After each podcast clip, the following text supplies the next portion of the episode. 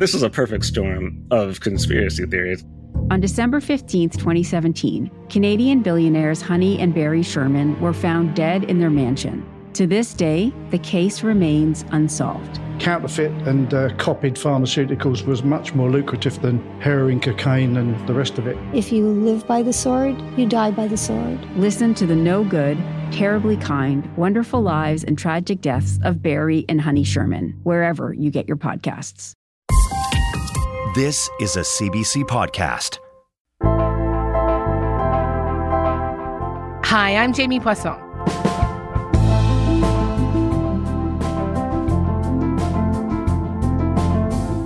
This past weekend, a movie about a mustachioed plumber from New York was number one at the box office. Do not touch that mushroom, you'll die! Oh, I'm sorry. that one's perfectly fine. Come on, Mario! Mushroom Kingdom, here we come! The Super Mario Brothers movie had the biggest global opening weekend for an animated movie ever.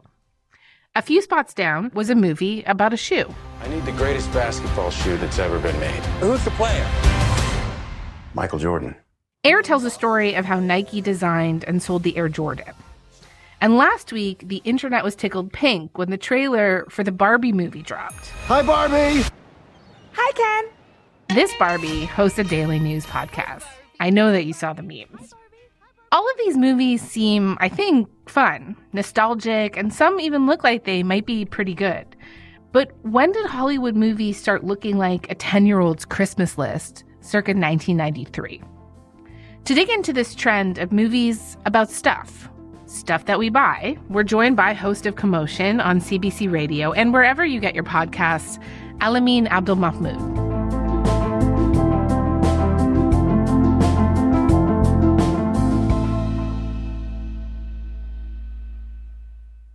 Elamin, hi friend, how are you? Jamie, I'm so delighted to be here. How are you, friend? I am very delighted to have you. Uh, and I'm really excited to have this conversation today. I feel like we have become quite accustomed to product placements in movies. That's not new.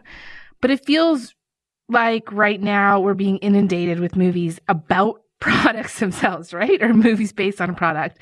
Uh, there are quite a few different versions of this happening. And I don't know about you, but they feel to me like maybe they split into two categories. So the first camp, maybe you could define it as movies about products for kids. So I mentioned Mario and Barbie, but what else? What else is coming? Right. So there's coming down the pipeline, and good lord, what a pipeline it is. Um, Lil Yachty said to be working on an Uno adaptation. Ah. You know, Uno. Wow, are you an Uno person? Is that Huge what I'm hearing? Huge Uno person. Huge. Well, I'm very good at it. i I'm- will say. I'm very pleased to tell you then that there's an Uno movie coming. Lil Yachty is apparently adapting Uno to be some kind of heist movie. Then there's also like Emily Gordon, um, who made The Big Sick with Kumail Nanjiani. Uh, she's working on a Play-Doh movie, and like I don't know who asked for these. That's my big question: is like who in the world is like you know what's really missing from the market is a Play-Doh movie. However, whether we like it or not, like that is that is coming up. Our producer Mac was telling me earlier that a Hot Wheels movie is also coming up. um, I, I, you know, I said I, I feel like I'm talking like this is new, but I guess it's not. It's not so new. There is precedent for this. The, the I'm thinking like the Lego movie and the Trolls movie, and and do you think we're just talking about this now uh, because the cultural touchstones are are from our time, right? Like Mario, in particular. What do you think? Well, listen, no, we are not just getting old. I don't think that's what's happening here. I think that it's I think what's happening is that these movies are becoming more and more frequent, right? Like the first GI Joe movie was I don't know, 1987, I want to say off the top of my head. America's number one superhero team explodes on the home video screen in their very first major motion picture blockbuster, G.I. Joe the movie. But in the last 13 years alone, there's been three G.I. Joe movies. Once again, who asked for this? I don't know. There was a Clue movie that came out in like 1985. It didn't do particularly well. Every person in this room has the perfect motive. Stand back! For murder. But is now kind of considered to be some kind of cult classic. Um, then, of course, people are, I think, familiar with the Transformers movies, which have, so far have been five, but there's two more to come, including one that's No. coming this June. And so there's, we are sort of living in this moment where it feels like it's kind of reached some kind of climax or maybe it hasn't maybe actually we're maybe that climax is to come and there's even more of these movies on the way Yeah, I mean, it, it does kind of feel like it's ramping up. It feels like it's ramping up. Yeah, like I Yeah. don't know if we've been ever been this overwhelmed with product movies as we are right now. Like you mentioned the Barbie movie, Hasbro is in development for a whole bunch of other movies. They're in development for a Monopoly movie. They're in development for a Furby movie. Uh, they are going to make another Clue movie. So this is just like this is not going to stop. This is going to going to just keep going um, on and on and on. I had no idea there was going to be a Furby movie. Are you excited? Are that. you are you a Furby No. person? Is this a no? okay? all I was never enough. into the Furby. But Uno, you know, that's the one for you. I get it. Ah, I will be. I'll be first in line for this Uno movie. Um, okay, the other category does seem to be movies based on like the launch of a product. So still, still stuff that you can buy, but but aimed maybe more at adult audiences. I know Barbie probably is going to straddle a bit of a line, but but there's Air about Air Jordans, Tetris. I played for five minutes. I still see falling blocks in my dreams. But BlackBerry. Get this baby in the hands of every Fortune 500 executive you can find. We call them crackberries. Yeah. Haven't heard that name in a while. I and know. and what do you see uh, this as a response to? Well, for the most part, those are movies about how we got here, right? Like those are the they're they're trying to solve the mystery of, hey, how did the Air Jordan become this giant shoe that everybody sort of adores? Um, with BlackBerry, how did these bunch of nerds who named a company Research In Motion, which can I just say, I'm so sorry to say this on your show. I'm not sure that's the best name for a company. However, here we are having to realize the fact that like BlackBerry became this sort of world dominating force for a period of time. Um, and then uh, returning to explaining that mystery. And I think that, that mystery is really interesting. Um, one of the things we learned from the Michael Jordan documentary, The Last Dance, which came out a couple of years ago, was that when Michael Jordan was drafted into the NBA, Nike was in third place in terms of like its its sort of share of the shoe market, and Converse was like by far and away the number one shoe in the NBA. Then Adidas had the second share, and then after that Nike. And you kind of get this transformative moment where Nike overtakes everybody else and becomes the defining shoe. And it all kind of started with the Air Jordan and the bet that they made on a rookie who at the time had not played a single minute in the NBA before they offered him his own shoe.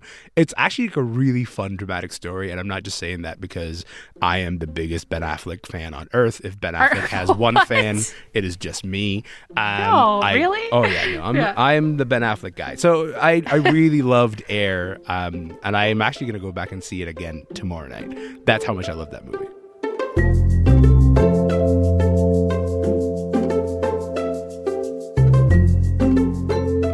You know, there's another kind of grouping here, and that I think is is video games, which again is not necessarily new. Tomb Raider, Resident Evil, Mortal Kombat, they've all come before us.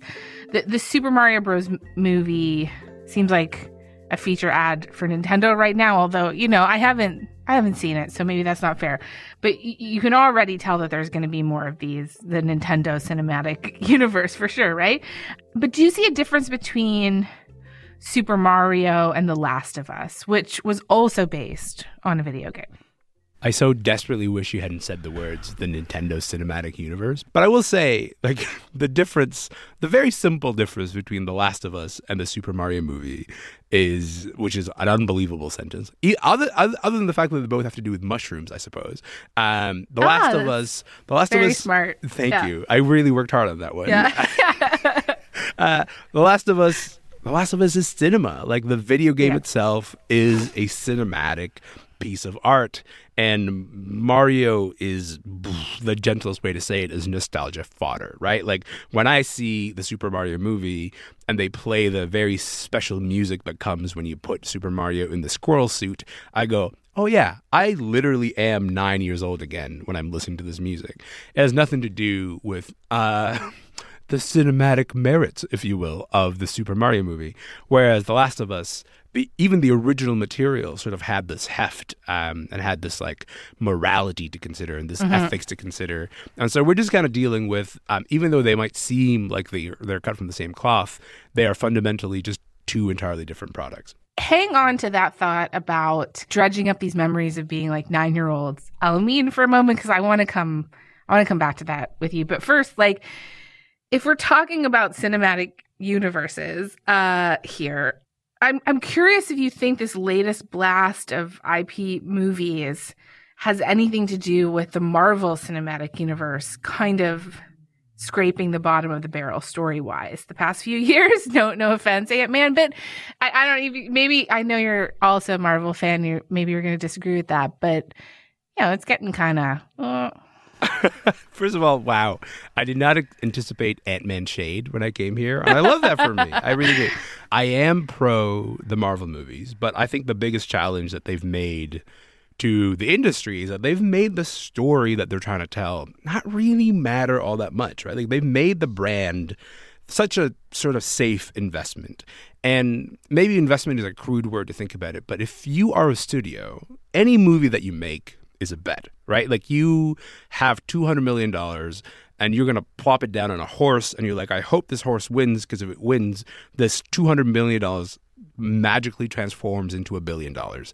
Um, and if you think of it that way, then the easiest thing for Marvel to do is say, well, we introduced this character in, I don't know, movie 12. Certainly we can give them a spin off movie and it will cost us 100 million to make, but we're pretty guaranteed to make 600, 700 million out of that. And so as crude as it might be, um, the challenge that Marvel has done is that it's made it so that everybody else is trying to figure out the same level Mhm. of bet, the same kind of safety of a bet. And it's a little bit hard to have that unless people are already familiar with the property. So you go, well, what is a f- property that's very familiar and has emotional resonance for people? And the answer is, uh, I guess Mario. You know, you used to play Mario. You know the guy. He's a plumber. He goes through pipes. Um, and then magically you transform that into the biggest opening weekend for an animation ever.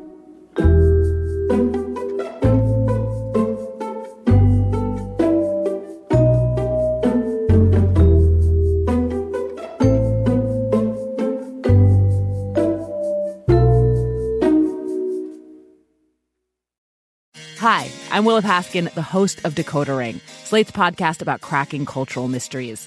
On Decoder Ring, we dive down rabbit holes and obsessively explore questions hiding in plain sight. Like, why has slow dancing gone out of style?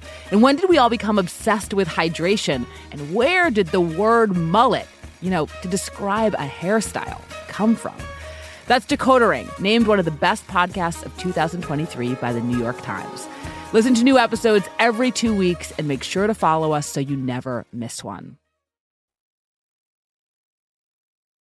basically, to kind of sum up your argument here, this is an extension of what's been happening with Marvel over the years, right? Like it's just trying to bottle that, you know, secret monetary sauce. You know, you hear some people say there are no good ideas anymore. That's why everybody has to, you know, pick up old ideas like Mario Brothers. Even even right now, if you look at the charts, like uh, John, there's like John Wick Four, Avatar Two, Dungeons and Dragons. But what what do you make of that argument?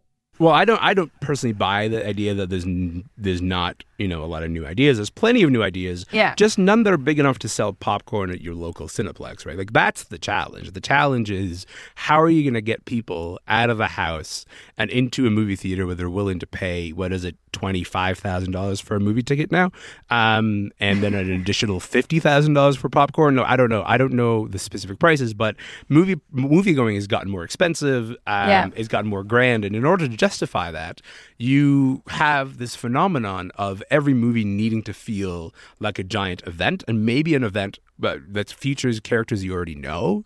Um, uh, Martin Scorsese got in a lot of trouble a couple years ago because he said that uh, Marvel movies are not um, they're not cinema; they're more like amusement park rides. I don't think he's wrong about this on several levels, but he's especially not wrong about this when it comes to treating the movie theater as a an amusement park ride. Like you are going on a ride and then you're paying ride money and then that's Mhm. what you're experiencing. What has happened though is all the movies that are new ideas that are really interesting that are like oh this is cinema. This is, makes me so excited they've gone to streaming and they've gone to tv and that has fundamentally shifted our idea of what the movie theater itself is for. Like i think we've lost and there's been much made of this but we've lost a lot of the sort of mid-budget blockbuster. You know like we used to have um, movies that cost something like from 30 to 80 million dollars to make and they would have a couple of stars attached to them. Uh, you know you mentioned john wick like keanu reeves was in a lot of these. He was in point break. Like that's a sort of a, Mm-hmm. an excellent example of like hey that's a movie that costs 30 million dollars to make. Um, it's a new fresh idea that's exciting. You know we talk about like an oceans 11 even though that is a remake that's still like oh here's a bunch of stars who are willing to show up for this kind of movie. Erin Brockovich like all, all these kinds of movies that cost somewhere in the middle of the budget range um, but they were they were a bet, and the studio had to say, "We don't know if this is going to make a lot of money because this is a somewhat original idea that we're trying here." Um, and what you've seen is a complete lack of willingness to tolerate risk from studios, especially when you have the biggest studio in town, Disney, uh, spending all this money on IP that is a sure bet. Ant Man, you may not be on board, Jamie. I am on board, but that doesn't matter because it's still going to make. It's, you know, it's so boring. I know. Okay, I, yeah. I get it. I get it. But the point of Ant Man wasn't to set up Ant Man. It was to set up Kang as the new big bad of the new Marvel Cinematic Universe. And that's going to pay off in eight movies later, which of course you're going to see because you're invested in this world. And if Disney has such a sure bet with these Marvel movies, everybody else is like, well, how can we also have a sure bet? And the answer is, unfortunately, the Mario movie.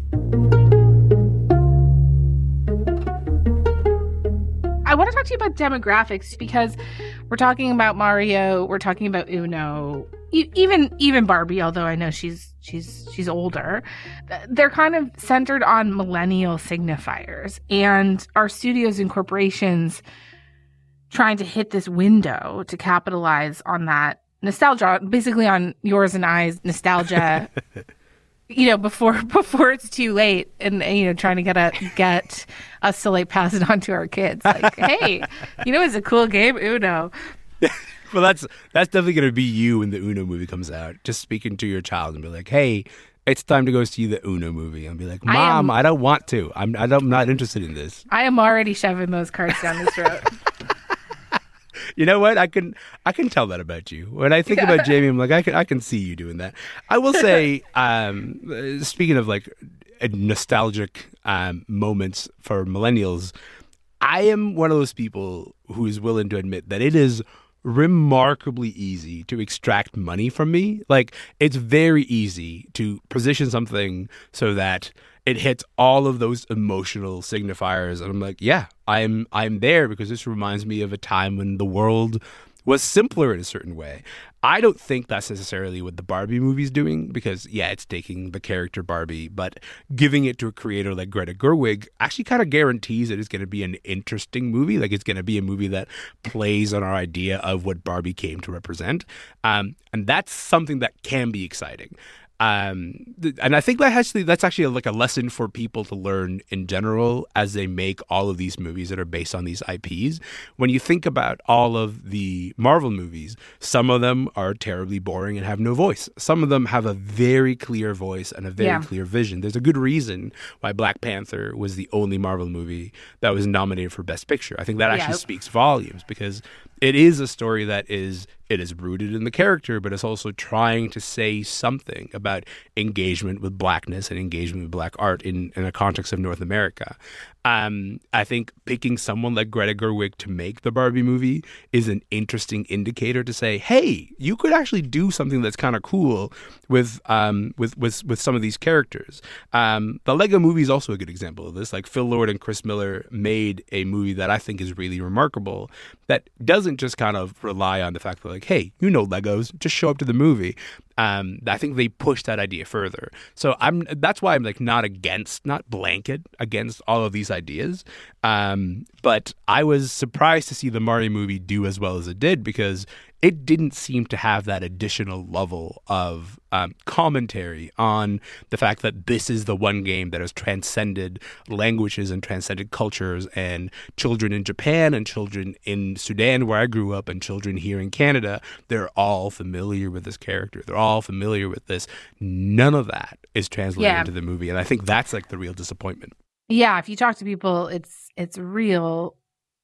People I've talked to have seen it say it's it's really quite. But it but it it strikes me that it's harder to do that with these movies. These movies that are ultimately about stuff that we have, stuff that we buy, stuff that was on our Christmas list. Like, uh, because I'm I'm trying to think of of of movies that really do capture that magic of coming of age and and growing up and i I think about like Lady Bird and Go- Goonies and Stand by Me and Ferris Bueller even like these films capture to me what was going on in your heart you know not not this like representation of of like capitalist culture Well, I think the even the movies that you mentioned just now, like I think Ferris Bueller. If you're making Ferris Bueller now, I don't know if you could make that and put that in a movie theater. I don't know if it would succeed in the same level that it did because back then our only options were to go to the movie theater, and you could have a bit of variety of the stories that you tell. You mentioned Lady Bird, which is like it's only five or six years old, but Lady Bird is made by A24, which is a relatively small movie studio that is willing to take those risks at risks, and every time, every once in a while, it pays off. They made Everything Everywhere All at Once, and that's a movie that um, kind of bucked a lot of those trends because people were showing up to the movie theater to see it. Um, but by and large, it's uh, trying to do the big tent nostalgia thing is your only sure bet in terms of making sure that you hit all the demographics. At this point, it's a sort of a paint by numbers. Hey, how do I get these people, but also these people, but also these people? But you know what? To that end, though, like, um, not to mention the Lego movie too many times, but like the Lego movie really did work on this level because the Lego movie took, I mean, like, it took the idea of here's this blank um, Lego man who has this blank face, and we don't really know what's going on with his life, and he doesn't really have much of a story.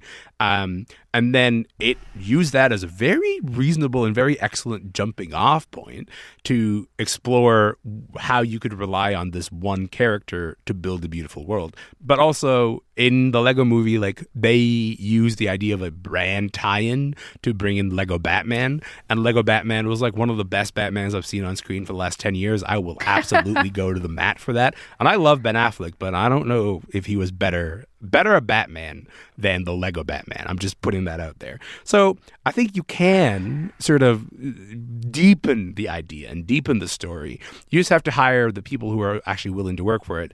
And as much as I was a little bit dismissive of the um, Play Doh movie earlier, I'm interested in Emily Gordon as a creator. I think she's a really interesting writer. I think she has a really interesting voice. Um, and there's there's there's there's promise there in the idea that she's the person that they turn to to say, take this concept of Play-Doh and no pun intended, I promise, mold it into something different. And I will see what kind of comes out of that. I'm really curious. I'm I don't have a lot of you know hope, but I do have um, some patience for it. I, I like I'm gonna go see it no matter what. Okay. Well, Elamin, that is probably a very good point for us to end on. The anticipation that we have to see if the Play Doh movie is terrible or not. um, this was great and really fun. Thank you. My pleasure. And do you, will you come with me to the Transformers movie or no? No, I Okay. hate those, but I will. I will go to Uno with you. Uno movie. It's a date. Let's go. Yeah.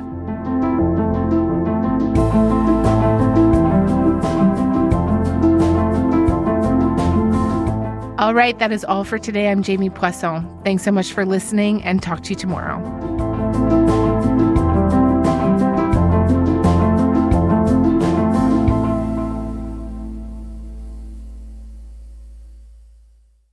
For more CBC podcasts, go to cbc.ca slash podcasts.